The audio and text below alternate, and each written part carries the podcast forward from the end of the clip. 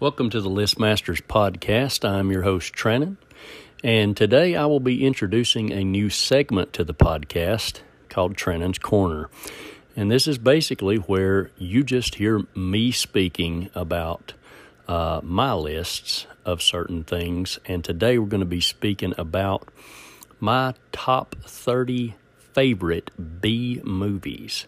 Now, Tori, Sid, and Corey will be joining us again uh, to do another podcast uh, within a week or two. Uh, but this little segment um, I will be introducing, and we'll also have a couple of other segments where maybe it's just me and one or two other members of the list masters from time to time as well. We all have different schedules, but we want to keep this podcast fresh for everyone to listen to uh, each week, or at least each, uh, every, or at least every two weeks. So we'll go ahead and start today with my favorite top 30 favorite uh, B movies. Now, B movies are something that I've always enjoyed um, from the time I was young up until, uh, you know, my adult years.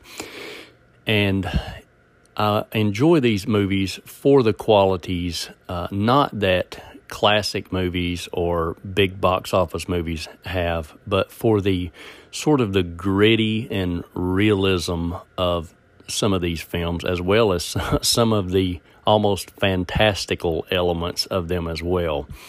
Um, a lot of the movies that I will be discussing today are movies made by such independent um, production companies as American International Pictures.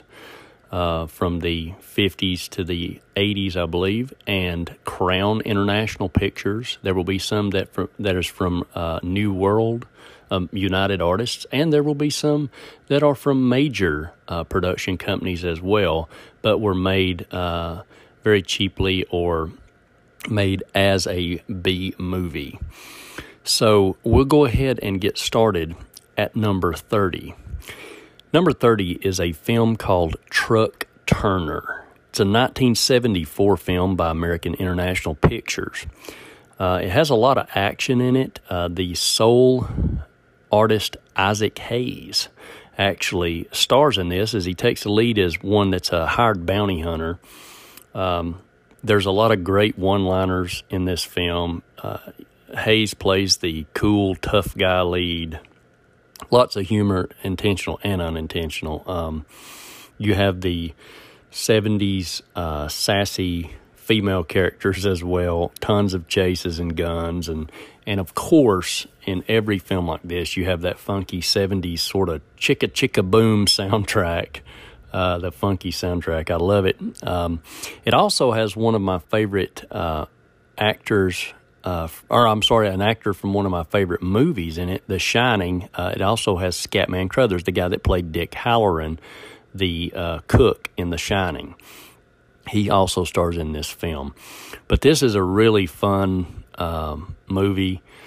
Um, people refer to it um, as a black exploitation film made in the 70s, and the, you know there's a lot of those films. But to me, it's just a great action movie. Um, and I think that uh, Isaac Hayes does a really good uh, performer. You know, has a really good performance in this one. Truck Turner in 1974 by AIP. So you might want to check that one out if you enjoy this type of film, something like um, Shaft or uh, Superfly or some of those films as well. Okay, we're going to move on to number 29, and this is a 1971 film by New World. New World was a uh, production company, I believe, founded by Roger Corman after he left American International Pictures. And this movie is called The Big Dollhouse. Now, this is not your typical uh, 70s women in prison film. There was a lot of uh, women in prison films made in the 70s and 80s. Um, I guess I don't know what you would call that women in prison exploitation. but uh, this one takes place in the Philippines where the women are made to live and work under like very inhumane conditions and humiliating torments. Um, a B movie legend, Pam Grier, is in one of the is one of the main leads in this film. And of course, the ladies, you know, they decide to make an escape plan, and it leads to a lot of chaos and action uh, with the wardens trying to keep them there. There's a lot of violence and um, things that go on throughout the entire film that that keeps you entertained. Um, quirky dialogue as well. Um, if you've ever watched any of these women in prison films, you'll you'll understand kind of what you're going to get with this if you haven't seen it. But it's uh, the Big Dollhouse, 1971. Okay, next we're going to move on to number 28. Now, this is a 1968 film by AIP, uh, American International Pictures. And this is one of AIP's late 60s counterculture films. Um, they made a lot of these counterculture films in the late 60s to try to um, uh, entice young people to come and watch their films. A lot of these were shown in drive ins. Um, and so they wanted to um, entice these young people to come watch the films. There was a um, AIP was run by two gentlemen, one Sam Arkoff and the other one James Nicholson. And their uh, theory was that if you make a film that is geared toward the 18 or 19 year old male, you will succeed. Um, because they say that a younger person will watch what an older person will watch, and a boy or a girl will watch what a boy will watch, but not vice versa. So they aimed these films at the countercultural young people of the 60s. And this one is called Wild in the Streets, 1968. Um, it's about a rock star who supports a politician running for office who wants to lower the voting age. However, he doesn't want to lower it to the age that the rock star wants it lowered to, which is 15. So he starts a sort of revolution, um, and then it just the plot just thickens and goes nuts. There's so much packed into this movie. It's a surprisingly well made film, actually, that packs more into it than the pace can handle, but it's kind of fun and crazy. And uh, Richard Pryor is in this film, minus his world famous mustache. This is him in his younger days. But it's a very entertaining film. Uh, it's a good film. I was very surprised, uh, although it's you know it's corny and it's uh, just absolutely unrealistic in some parts, but uh, very enjoyable. Okay, we're going to move on to number 27. Now, this is a 1974 film by Crown International Pictures. Crown International Pictures was uh, notorious for making sort of sleazeball films. Um, think of the films like Porky's or something in the 80s but instead this you know this one is more um, very uh, cheaply made very cheaply made um, and very gritty uh, film but it's a 1970s B movie, and it stars the 70s B movie bombshell Angel Tompkins, who starred in several B movies during that time. Uh, but she stars in uh, this coming of age film about a teacher uh, who seduces an 18 year old, and it's called The Teacher. So um, that's a very creative title, I suppose. But um, it's not just about the seduction of the teacher of the 18 year old, but it also has a crazy stalker chasing them. Uh, now, the funny thing is that the teenager or the 18 year old that uh, Angel Tompkins is seducing is a friend of, or is a son of one of her friends, and he is uh, Jay North, who actually played Dennis the Menace in the old TV shows. Um, and also, the crazy stalker is a guy uh, that played in um, the 1976 movie Burnt Offerings as the chauffeur. He has a very creepy, pockmarked face with a very uh, broad grin. But in he's not grinning too much in this one because he's angry. He's, he's uh, come back as a Vietnam veteran and he's uh, he's a little bit loose in the head and he is uh, in a jealous rage over uh, Angel Tompkins' affair with this uh, young man. Uh, this one has a lot of plot twists in it um, as far as uh, the young man is framed. But you know, you just got you've got to watch the film to to find out. It's it's a sort of a moral tale as well at the end to to show you what these sorts of uh, relationships can lead to. Um, but it is a very entertaining film, albeit very cheaply made. So if you can get past the film quality uh, and some of the the stale acting, especially the goofy acting by Jay North, um, you can appreciate this film, The Teacher. Uh, number 26 is a 1981 film by EO Productions called A Day of Judgment. Uh, this focuses on a corrupt small town visited by a mysterious figure. Uh, the crooked townspeople start uh, uh reaping what they have sown, literally, uh, one by one, for their sins that they have committed. Um, you have a thief, you have a philanderer, you have a crabby old woman who hates children. Uh, actually, I just I didn't understand that part because she just doesn't want children playing in her flower bed. What is so wrong about that?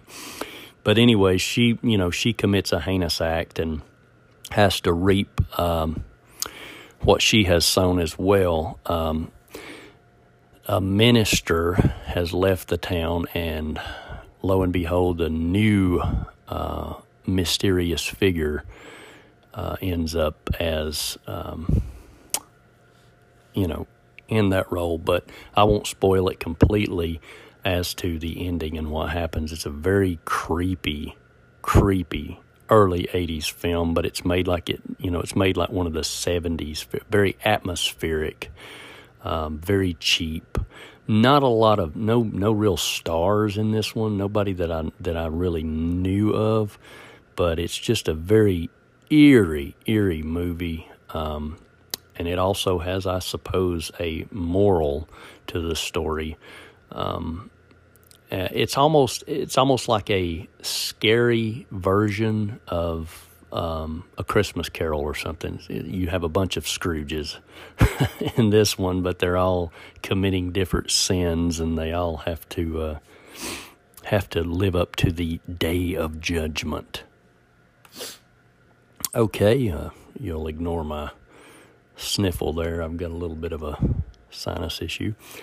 Um, moving in at number 25 is an American international film um, made by Cinemagic, 1962, called Journey to the Seventh Planet. This is a sci fi release.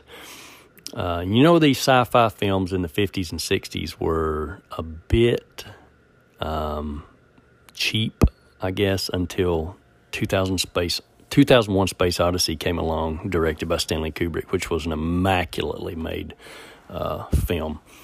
But this one is not. It is a very cheap movie. It is a B movie. Um, but it's basically about a crew that is sent to explore the planet Uranus.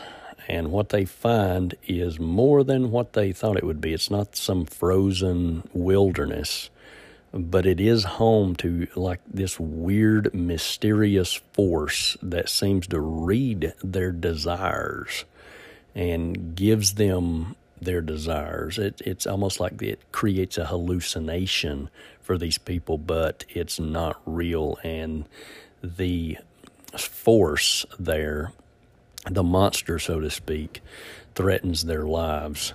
Um, it's quite a good movie to be such a cheaply made film and, and have like you know it of course has the dorky looking monsters in it and things of that nature but it's really a an intelligently thought out uh, plot.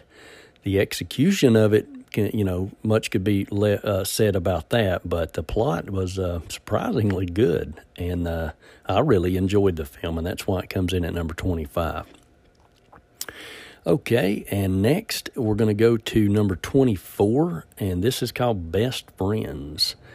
And uh, it's a 1975 film by Crown International uh, who I mentioned earlier about making sort of sleazy films, but this is about two childhood friends and their girlfriends, and they take a road trip together, and things get increasingly tense because one of the friends doesn't want the in, the adventure to end. Um, he wants things to continue, and he only wants it to be him and his buddy. Uh, it can be very irrational in some parts, but it's a crown film, so you know what to expect. Uh, it starts a bit slow, and it's almost like this goofy adventure film, but then things get crazy uh, and crazier as it goes. I, I was not a big fan of the ending. I thought it made no sense, but it's almost as if, um, I don't know. I'm, I'm not going to spoil it if, if you want to watch it, but it's a uh, it's a strange film about two friends who um, they're they're pretty close, and one wants to be, you know, he he wants to go back and relive these moments of um, when he and his friend were just by themselves and having fun, and you know, he will bring this up in the film. Hey, remember when we did this? Remember when we did that? And he's very jealous of the friend um, having a fiance wanting to get married, and you know he's he's like telling him, "Oh, you don't want to do that," you know, things of that nature. But it's it it leads to some uh, some devastating consequences in the end. But that's uh, the best friends number twenty four. Okay, and number twenty three is a 1966 cult classic by AIP called Wild Angels the precursor to Easy Rider, actually, or directed by Roger Corman. But this is a lot more violent and controversial than Easy Rider. I mean, some of the scenes that happen in this film, I, I just couldn't believe happened in 1966. So this was, you know, this is an independent film. It did kind of shock me. It's it's now developed a reputation as being a cult classic. But uh, I just I was kind of amazed at how they got away with some of the things that they did. Uh, because this is before the Summer of Love. You know, this is before the whole uh, 1968 riots and things like that. I mean, this is 1966, so um, very controversial film starring Peter Fonda, Nancy Sinatra, the daughter of Frank Sinatra, and Bruce Dern. And this is about a rowdy biker gang uh, that loves to get high and loves to terrorize the town. And they leave no one, uh, no one uh, can escape their uh, chaos. I mean, even the churches, you know, um, townspeople, you know, things of that nature. It's just, it's very chaotic.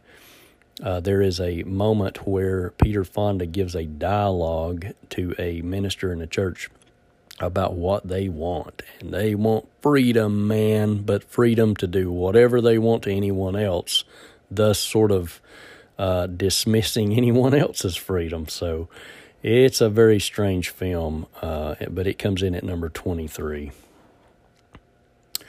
Number 22 is a 1962 release by American International called Panic in the Year Zero. And this stars Ray Milland and Frankie Avalon, but it's not a beach movie.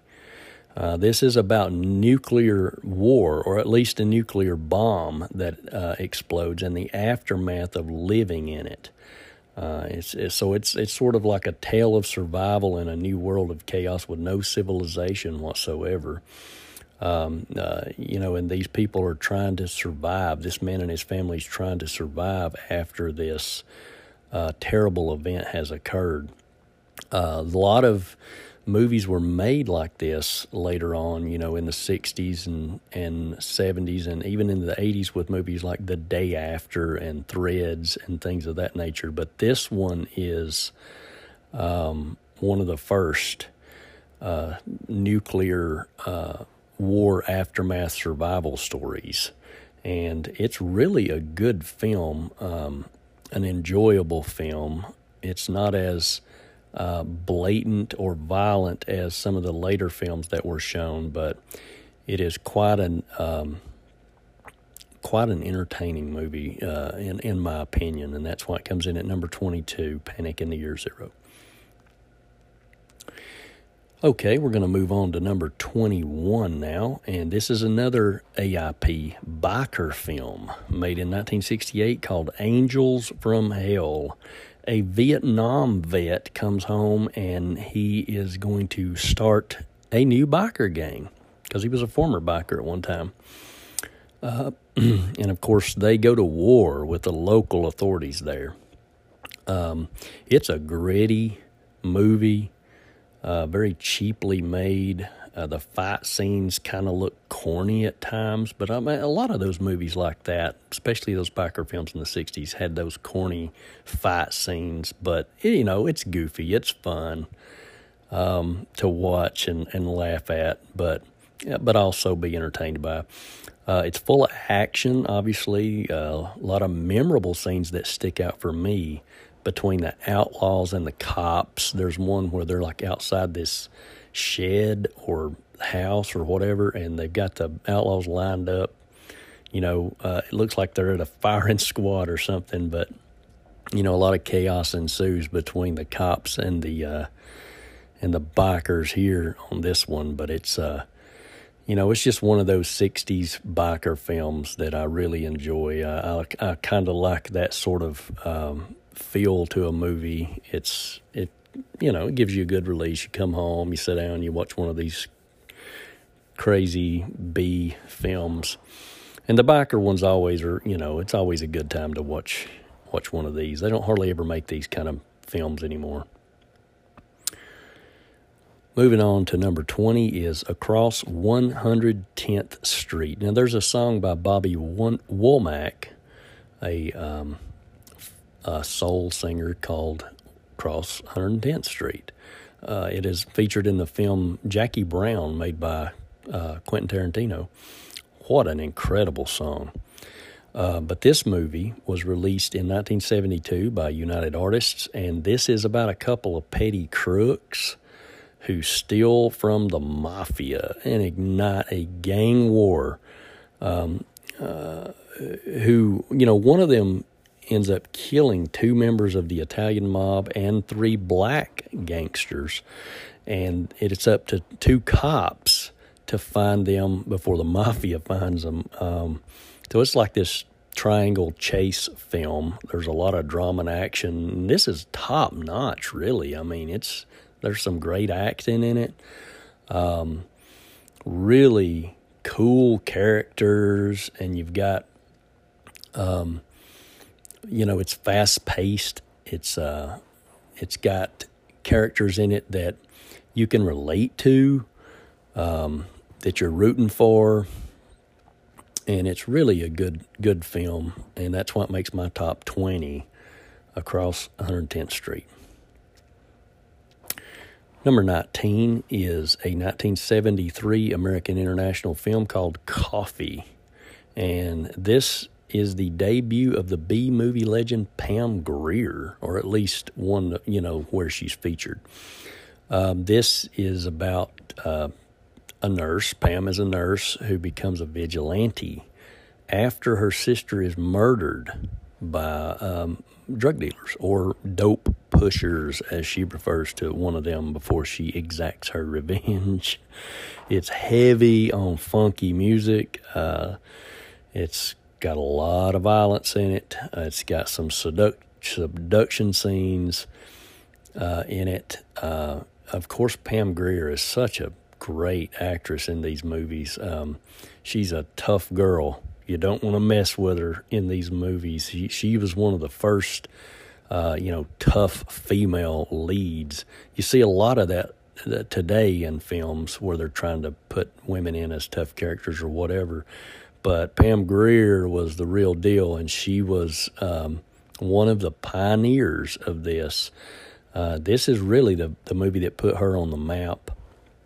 Um, but yeah, there's some very memorable scenes in this one um, where she takes on these drug guys, these dope pushers, and she absolutely takes care of business in this. So you need to see this one for sure. Coffy.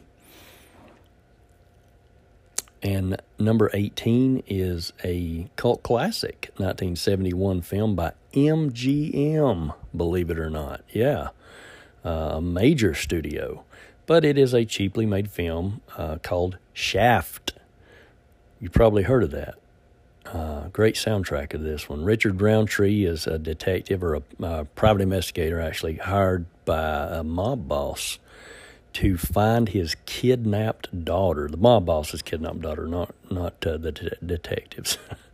so uh, he faces more than one obstacle on his hunt. Believe me, it's uh, not just one group that he faces. It's several uh, different uh, enemies or obstacles, as I say. But he's bad to the bone. I mean, this guy is like Samuel L. Jackson before Samuel L. Jackson. Uh, as previously mentioned, has incredible uh, soundtrack. I believe Isaac Hayes did the soundtrack. Uh, this guy is bad to the bone. I mean, he is he is quite a very cool cat, and you'll enjoy this one if you like a good crime film with lots of action and lots of good dialogue and lots of good music for sure. Shaft. Coming in at number 17 is a film made in 1972 by Corman's New World Productions, and it is much like the previously mentioned Big Dollhouse. This one's called The Big Birdcage. And it is again about uh, women being held as prisoners in some weird sort of jungle area with a giant wicker cage. But it's nothing like the 73 film The Wicker Man or anything of that nature. It's not on that level. But uh, this one stars Pam Grier again and a very, very sultry uh, actress named Anitra Ford. Beautiful woman. Uh, so both Pam and Anitra are in this. Very beautiful women. Um, uh, Anitra is sort of thrown in. She's she's not really a tough gal, so to speak. She's sort of a socialite that gets thrown into this group. So there's a lot of uh, interplay between her and some of the tougher women that've been there for a while. And Pam Grier, of course, is her herself uh, the tough girl in this one as well, but she's uh, more open to, um, or becomes more open to Anitra Ford's character in this, and they work together to escape, obviously. Uh, this one I liked better than Big Dollhouse because it has much more entertaining characters overall. Um, I'm talking about the women. I'm talking about the wardens. I'm talking about you know all the characters in this one seem to be more well rounded than Big Doll uh, Big Dollhouse, and so this one to me is a better feature than that one, uh, and it also has a much stronger storyline as well. So Big Birdcage. Okay, coming in at number 16 is a very bizarre 1975 Crown International picture called Pickup. It's about two hippie girls being picked up by a guy who's supposed to deliver an RV, but they end up in the swamp somewhere, I believe in the Everglades. Um, when there is a lot of weird things that happen for sure. Um, very bizarre. It's almost occultic in certain ways. Um, a lot of there's um, of course a gang of rednecks that try to sexually assault the girl. Uh, I believe they do sexually assault her. I haven't seen it in a in a while, but uh, I had to go back and re revisit it sometime. But it's very memorable for sure. It has a very strange uh, scenes in it, uh, some very graphic sexual scenes in it, but also uh, you have like these weird out of nowhere hallucinatory scenes of a clown in the middle of a field. Very creepy. I mean, this was totally unexpected. So, this movie is like begins as it's going to be some uh, sexploitation film that Crown made, some sleaze fest or whatever, but it really turns into like this acid trip of a film, uh, almost like the trip by. Uh, Roger Corman, but not nowhere near as good, in my opinion, as the trip. But this one is very bizarre and quite entertaining if you can get through the slow parts uh, and you appreciate sort of an avant-garde feel to a movie. This one is going to take you to some weird places for sure. Pickup.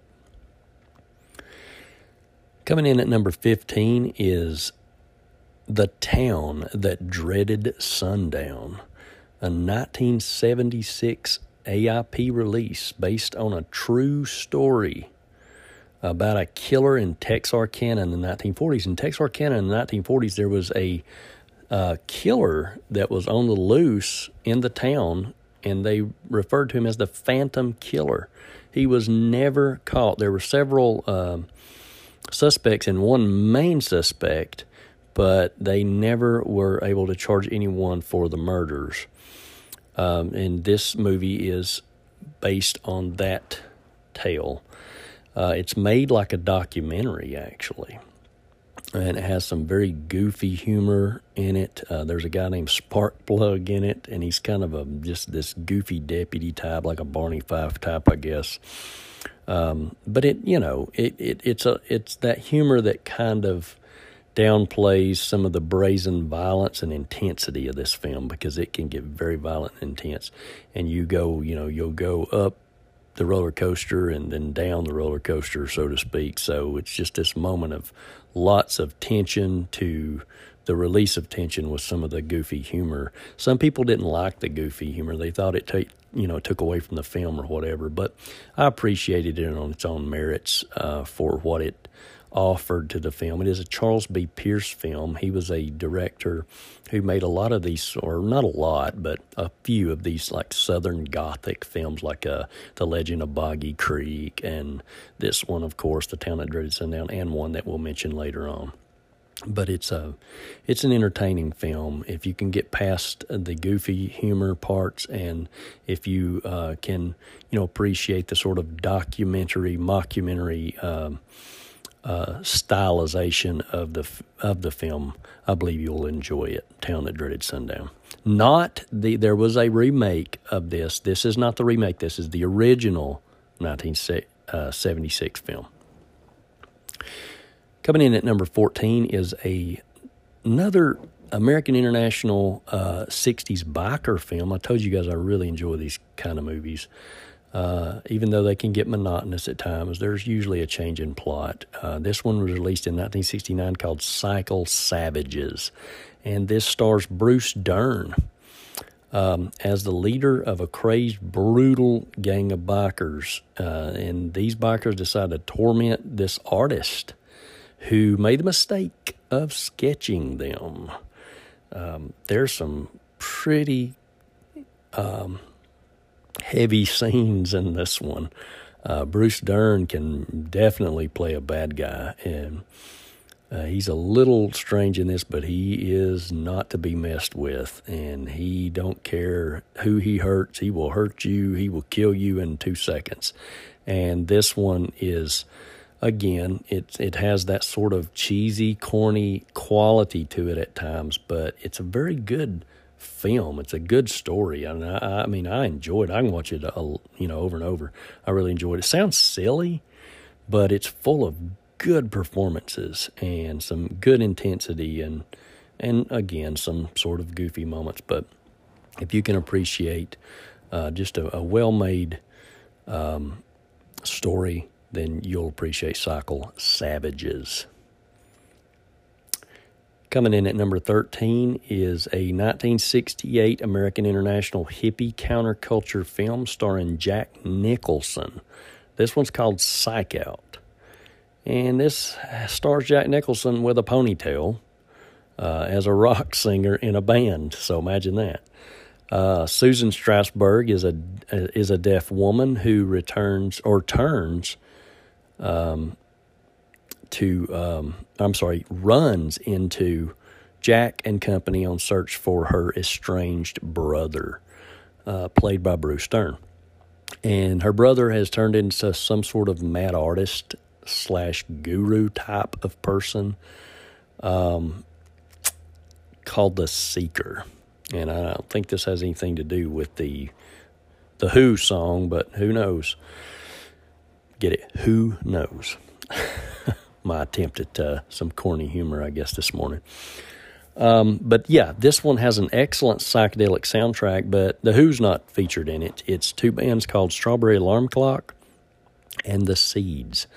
And I have actually, uh, my old band performed a show with The Seeds. Sky Saxon was the lead singer, very, uh, very gentle man, uh, very kind soul. He passed away a few years later, but after that performance. But um, he he and I struck up a friendship until the day he passed.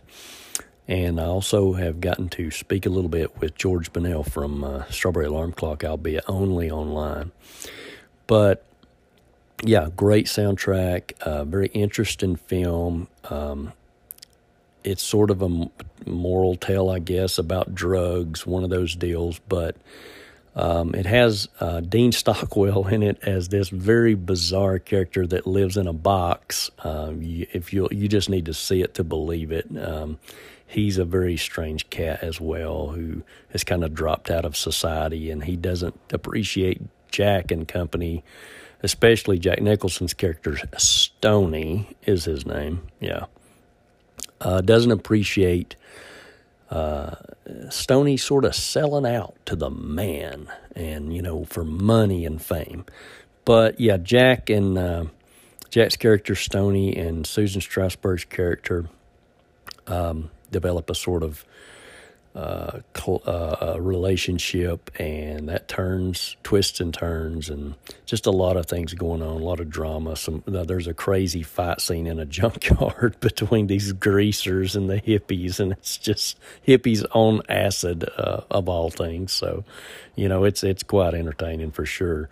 Very uh, corny film, but uh, I really really enjoy it, especially the soundtrack. Coming in at number 12 is Superfly. 1972 Warner Columbia release. Yeah, big, big studio. Uh, it's this about a cocaine dealer, ironically named Priest, who has a terrible haircut. And uh, this, you know, this guy wants to stop doing what he's doing and li- live a normal life. But the mob he works with does not want that to happen. Um, it's full of drugs and violence, obviously, um, but it made a lot of money. It's extremely entertaining.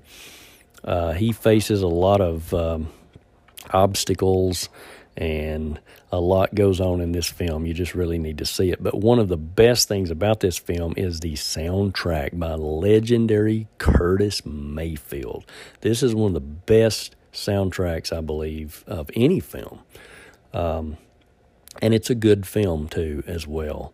Um, but you can listen to the soundtrack on its own. But you really need to check this one out. Um, it's it's a cult classic as well. You've probably heard of it if you haven't seen it. But you if you haven't seen it, you definitely need to check it out. Superfly. Okay, coming in at number eleven is a very unique 1968 American International release about a female gang leader female biker gang leader. Yeah, it's called the Mini Skirt Mob. and as crazy as the name is, it's it's truly an interesting film. Uh, anyways, this female gang leader takes a takes out a jealous revenge plot against her ex and his new girlfriend. So she does not like that he's got a new girlfriend, extremely jealous. So she tracks him down this is shot out in the desert like a Western. So it does have that sort of Western feel to it, um, which I really enjoy. You know, it's full of drama. It's like explosions, and you've got betrayal and, you know, distrust. And, you know, a lot of tension, a lot of biker action. Um, I love it. It's it's it's just a very entertaining film, um, and as silly as the title of the film is, um, I thought the film was highly highly fun, and uh, I really enjoyed it. That's why it comes in at number eleven. I just couldn't get it out of my head, and I'm like, why do I like this movie so much? But uh, yeah, I just I don't know. Just scenes stick out so much on this one, but it comes in at number eleven. Now we're into the top ten. So, this one I saw as a child. It scared me. Just, you know, I had dreams about this movie.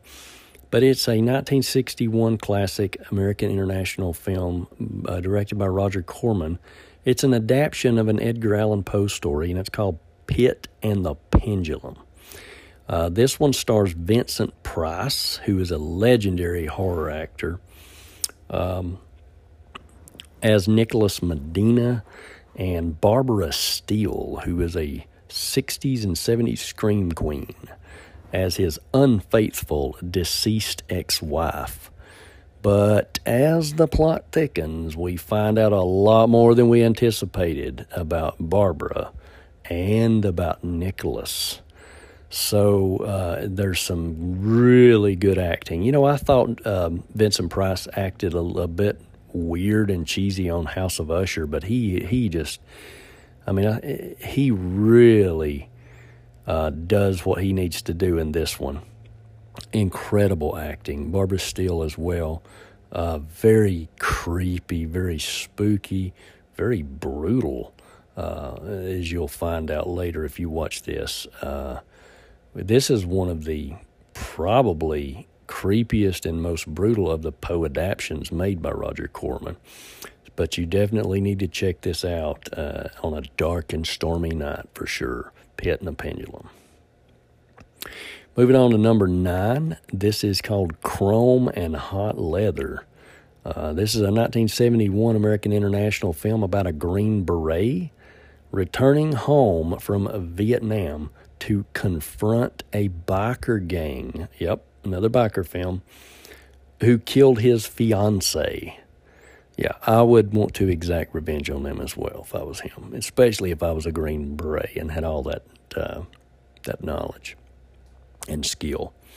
Um, he decides to form his own group and take on the violent gang, and man, this is wildly entertaining. And there, it's such a western. It is such a western, but it's like instead of horses, you got bikes, and you know instead of guns, you got explosives as well, and just all kinds of weird shenanigans going on. And this guy's face at times, I mean, he makes some of the most contorted face facial expressions, but he's also got sort of this stone face as well. But yeah, he and the bikers go go to war out in the desert.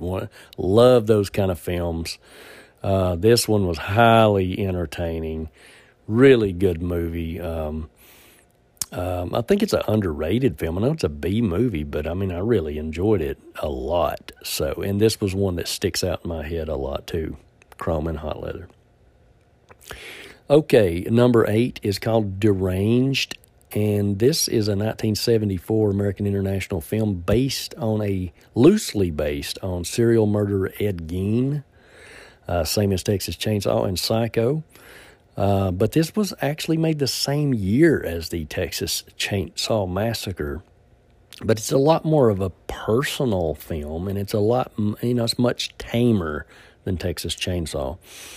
But it's about a, gr- a creepy farmer slash mama's boy slash grave robber who turns to murder. Uh, it stars Roberts Blossom, and if you've ever, if you've never seen Roberts Blossom, you need to look him up right now. This guy is the strangest, creepiest, weirdest looking guy. I mean, he was perfect for this role uh, as the Ed Gein type, or as the I think his name is Ezra Cobb in this. You know, his matronly. Uh, zealot mother taught him the evils of women and you know not just loose women, not just, you know, prostitutes, but I mean, all women are bad except for her, obviously. but uh, you know it's it's sort of got the psycho elements in it uh, mixed with Texas Chainsaw. There's one scene that really reminds me of Texas Chainsaw Massacre where they're sitting around the table with some corpses and he introduces his new um, we'll call her his girlfriend, but I don't think she really wants to be his girlfriend. But you'll this one's a good entertaining film. The guy's a bit uh, I don't know. He's it's almost like he has some sort of deficiency or something mentally, and he plays it off as oh man, he's just very creepy. But you you really need to see this one if you like just very bizarre '70s atmospheric creepy films. Deranged. Coming in at number seven is Foxy Brown. This is a 1974 cult classic about a woman who turns vigilante and disguising herself this time as a prostitute. It's got Pam Grier as the star in it. Yeah, she's back to take on a drug gang who killed her boyfriend. Now, I enjoyed this one more than Coffy. Coffy's very legendary, but I really enjoyed this one. There's a lot of she she uh, changes a lot of outfits in this one, and it's just very interesting the way she looks, the way she changes her appearance. Uh, she's a little bit more bad to the bone, but she's also a little bit more vulnerable in this one as well. Um, but yeah, it's it's a legendary film. I think this is kind of maybe where Tarantino got the Jackie Brown was from Foxy Brown, and the same lady plays both, Pam Grier. Uh, but this one has a lot of entertaining scenes in it as well, where she is face to face with these drug dealers and she just takes care of business. Uh, nothing's going to stop her no matter what they do to her. She's coming back to get revenge, and that's Foxy Brown. Number six is a trip with the teacher, or just trip with the teacher. Uh, no, it's not about taking acid with your teacher. It is a 1975 Crown picture about a teacher who takes a small group of female students on a field trip. Sounds cool enough, right? Sounds lame enough. but uh, it, they get stranded and they are later held hostage and terrorized by three bikers who are um, who the leader um, is a, a, a guy that's very bizarre looking. I think he his name Zalman. I can't think of his last name, but he went on to direct the Red Shoe Diaries, yeah, that 1980s or 1990s, uh, very, I guess, erotic type of show. But uh, yeah, Zalman King, I believe was his name. But he uh, he's the leader of the biker group in this one, and he is just this insane pervert with like some sort of tick and a bizarre, almost sort of cartoonish giggle I can't even, you know, it's just, you know, just this weird sort of bizarre giggle, but don't make fun of him because he'll kill you in a heartbeat. I mean, there's a scene in here that he, uh, again, I don't want to spoil it, but he takes this one girl and what, how he deals with her is, I would never want to experience that. Let's put it that way. And this is a 1975 film Again, it's shot out in the desert. I love those type of films, but this is a hostage situation. Um, there are some very violent scenes, very misogynistic, I suppose. Uh, well, a lot of that happened in the 70s, though. Um, but yeah, very brutal, this guy is. Um, and there's a twist at the end, so you got to keep watching it. But it, it, it entertained me uh, throughout the whole film. I really enjoyed it. I've watched it. I've downloaded it. Um, and as as bad as the film is, as cheesy as it is, as corny as it is, it is just absolutely sucked me in, and I had to continue to watch it. Now it's become one of my favorite B movies. Coming in at number six, Trip with the Teacher. Okay, we're in the top five now, and we're going to come in at number five with Gas. That's gas. G A S S S S S.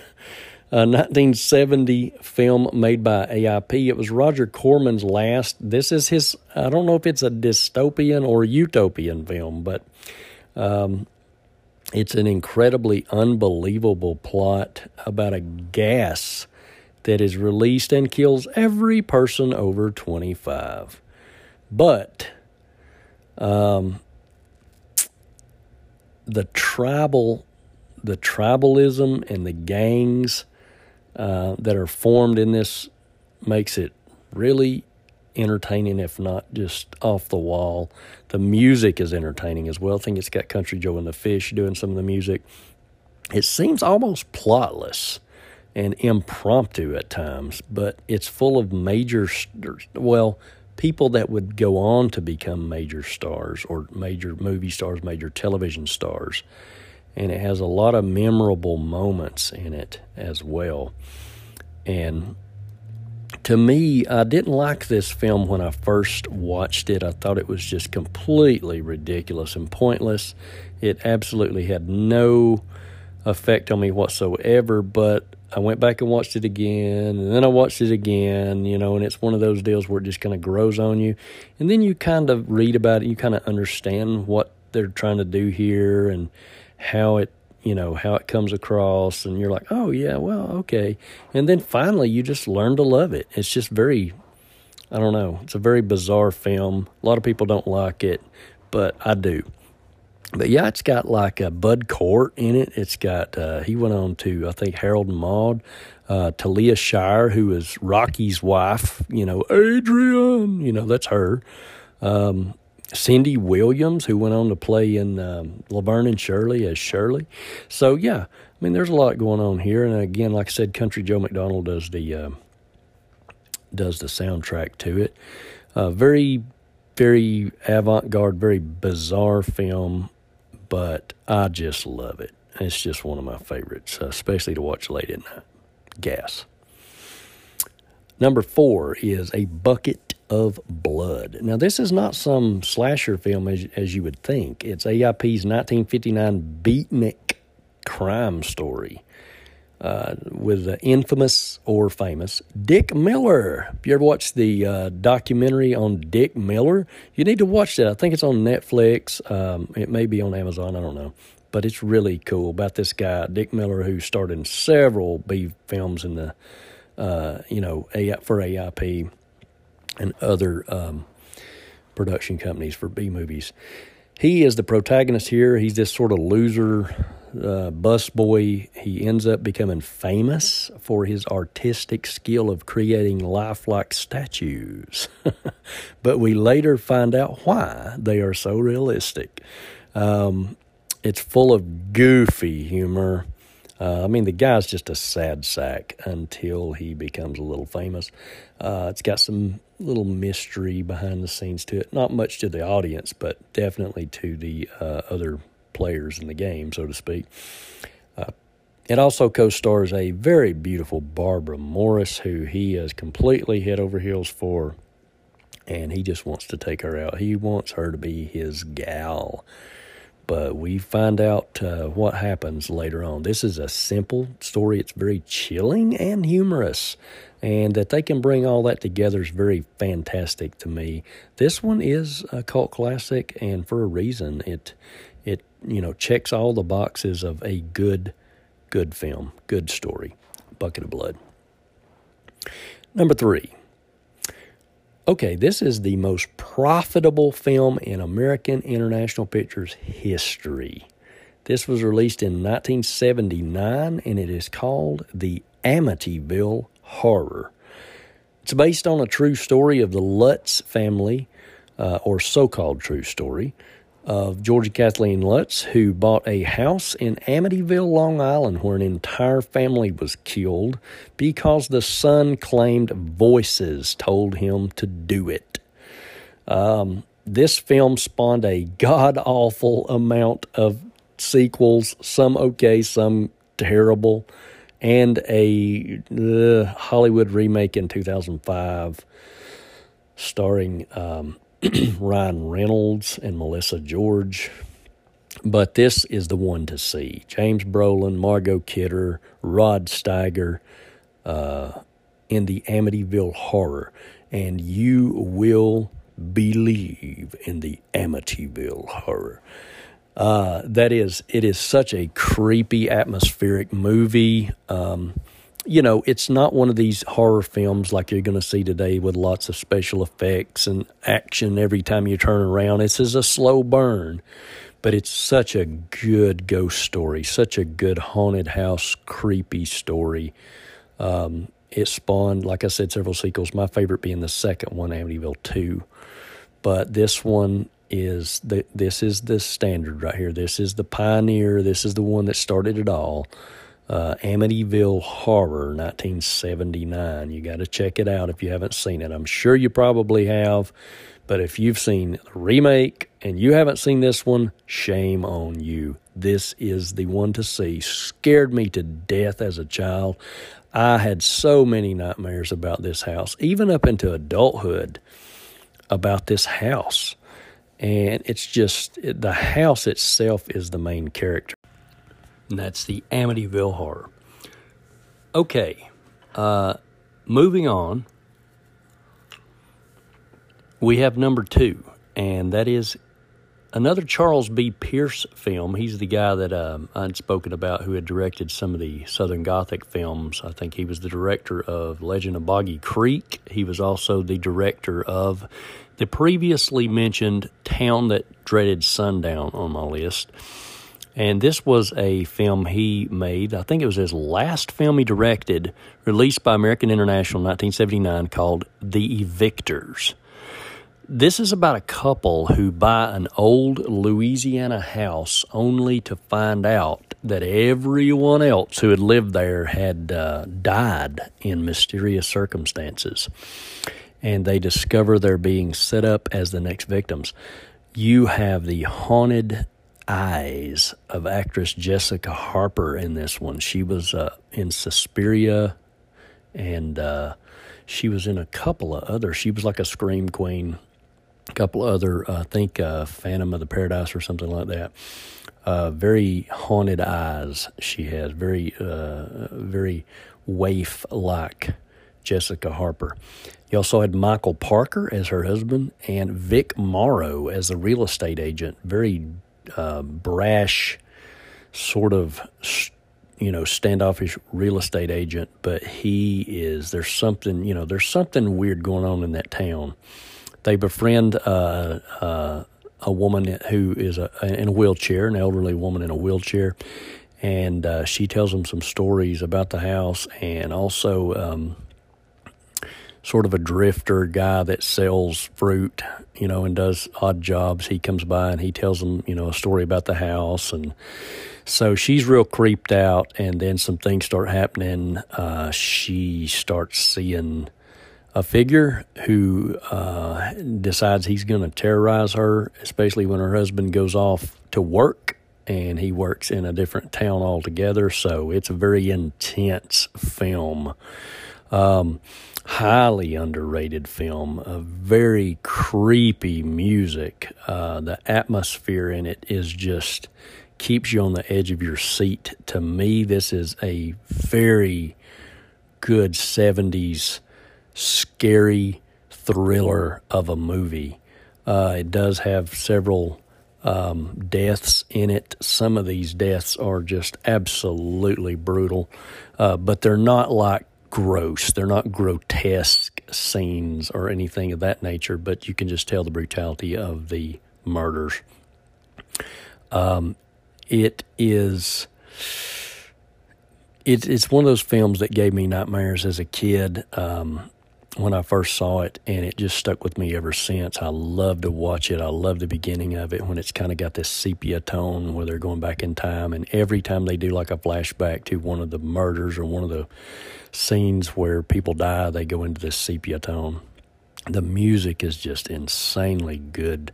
Uh, the way they've got it for this film, absolutely one of my favorite films of all time, much less a B movie but that's called the Evictors, coming in at number two. And my favorite B movie of all time is a cult classic 1967 American International Pictures release called The Trip. It's about a man facing a divorce who decides to take LSD. Okay, simple enough. Uh, it stars Peter Fonda, Susan Strasberg, Dennis Hopper, and it was written by Jack Nicholson and directed by Roger Corman. There's also a very standout uh, female character in this who was in several of the beach films of the 60s with Frankie Avalon and Annette Funicello, and her name is Salli Sachse. And I'm actually friends with Salli. Um, we've had several conversations, and she was gracious enough to sign a DVD copy of this film for me. Um, very lovely lady, wonderful artist, wonderful human being, Salli Sachse. But this one, um, again, it's about um, Peter Fonda, who is a advertising director, and he's going through a, a, sort of a midlife crisis, I suppose, and he decides to take uh, LSD. And his guide is Bruce Dern, who actually plays a very uh, laid back character in this film and does a good job. Um, it's full of bizarre scenes, strange open dialogue. Uh, it has amazing colors incredible cinematography, shot on location in some of the most uh, elaborate places. I mean, you've got the psychedelic temple where they are all gathered around, where he receives, um, um, you know, I think he takes the drug, not doesn't take the drug there. He gets uh, Bruce Dern gets it or whatever. Uh, he Dennis Hopper is there I think it's supposed to be his pad, so to speak, but it's a very, very huge place. Um, and it was actually a real place that they eventually, you know, demolished uh, later on. And then this, the house where he um, uh, takes the LSD is a house in uh, on Mulholland, not Mulholland Drive, um, at at the top of Kirkwood in uh, in L.A but it is um, it's got an indoor outdoor pool like where you swim from the inside to the outside and back very uh, psychedelic um, um, sort of layout in the place. It's like it's dec- the decor is very psychedelic. It's just lots of colors lots of weird stuff going on. He takes the acid. He has these sort of visions of himself running in the desert away from like these two figures on black horses. Um, he has this vision of a witch and a, a, sort of a troll, and he has this vision of making love to his wife, making love to a different person. It all mixes together. It's like a kaleidoscope. He has this vision of being captured on this carousel by this weird, strange guy who is played by Dennis Hopper who's sitting like in a judge, uh, a judge's, you know, sitting in judgment of him. He's sort of strapped to this sort of thing that looks like an electric chair. Uh, just all kinds of crazy stuff. There's a scene in there where the beautiful Barboura Morris is in there, and he is kind of hitting on her in a laundromat. you just got to watch that scene. But there's just so many bizarre things that happen in this film. It's just I just think about it a lot. It just like these certain scenes pop into my head. I've watched this movie over and over and over. I really enjoyed the soundtrack. I didn't like it first, but I really enjoy it now. It's by Electric Flag. Um, but yeah, there's some trippy songs in it. There's you know there's some things like at the the very ending of it where there's like a collage of things happening. There's like this sort of circus, cartoony, jazzy thing I didn't too much care for, but that's pretty much it. I mean, the rest of the film is just something that sticks into my psyche, and I really enjoy it. It is probably my second or third favorite film of all time, but it is my number one favorite B movie, The Trip. So, those are my top 30 favorite B movies, and I hope you enjoyed this. Um, if you do, you can download it, share it like us, like our page. We are updating our website now. We are now on Spotify and we are on Amazon Music. We are on iHeart. We are on Apple Podcasts, Google Podcasts, Anchor. Uh, we're on Listen Notes. We are on uh, Podbean. And pretty much anywhere you can get podcasts, we are now available. Uh, you can uh, also go to our Facebook page, the List Masters Podcast. And again, this was just a special segment of Trannon's Corner where I speak solely on some of my favorites and make a list. Join us next time where we will have special guests, or we will also have, uh, it'll just be me, Sid, Tori, and Corey again examining either music or film or whatever tickles our fancy, so to speak. So thank you for listening to the List Masters. Have a good day.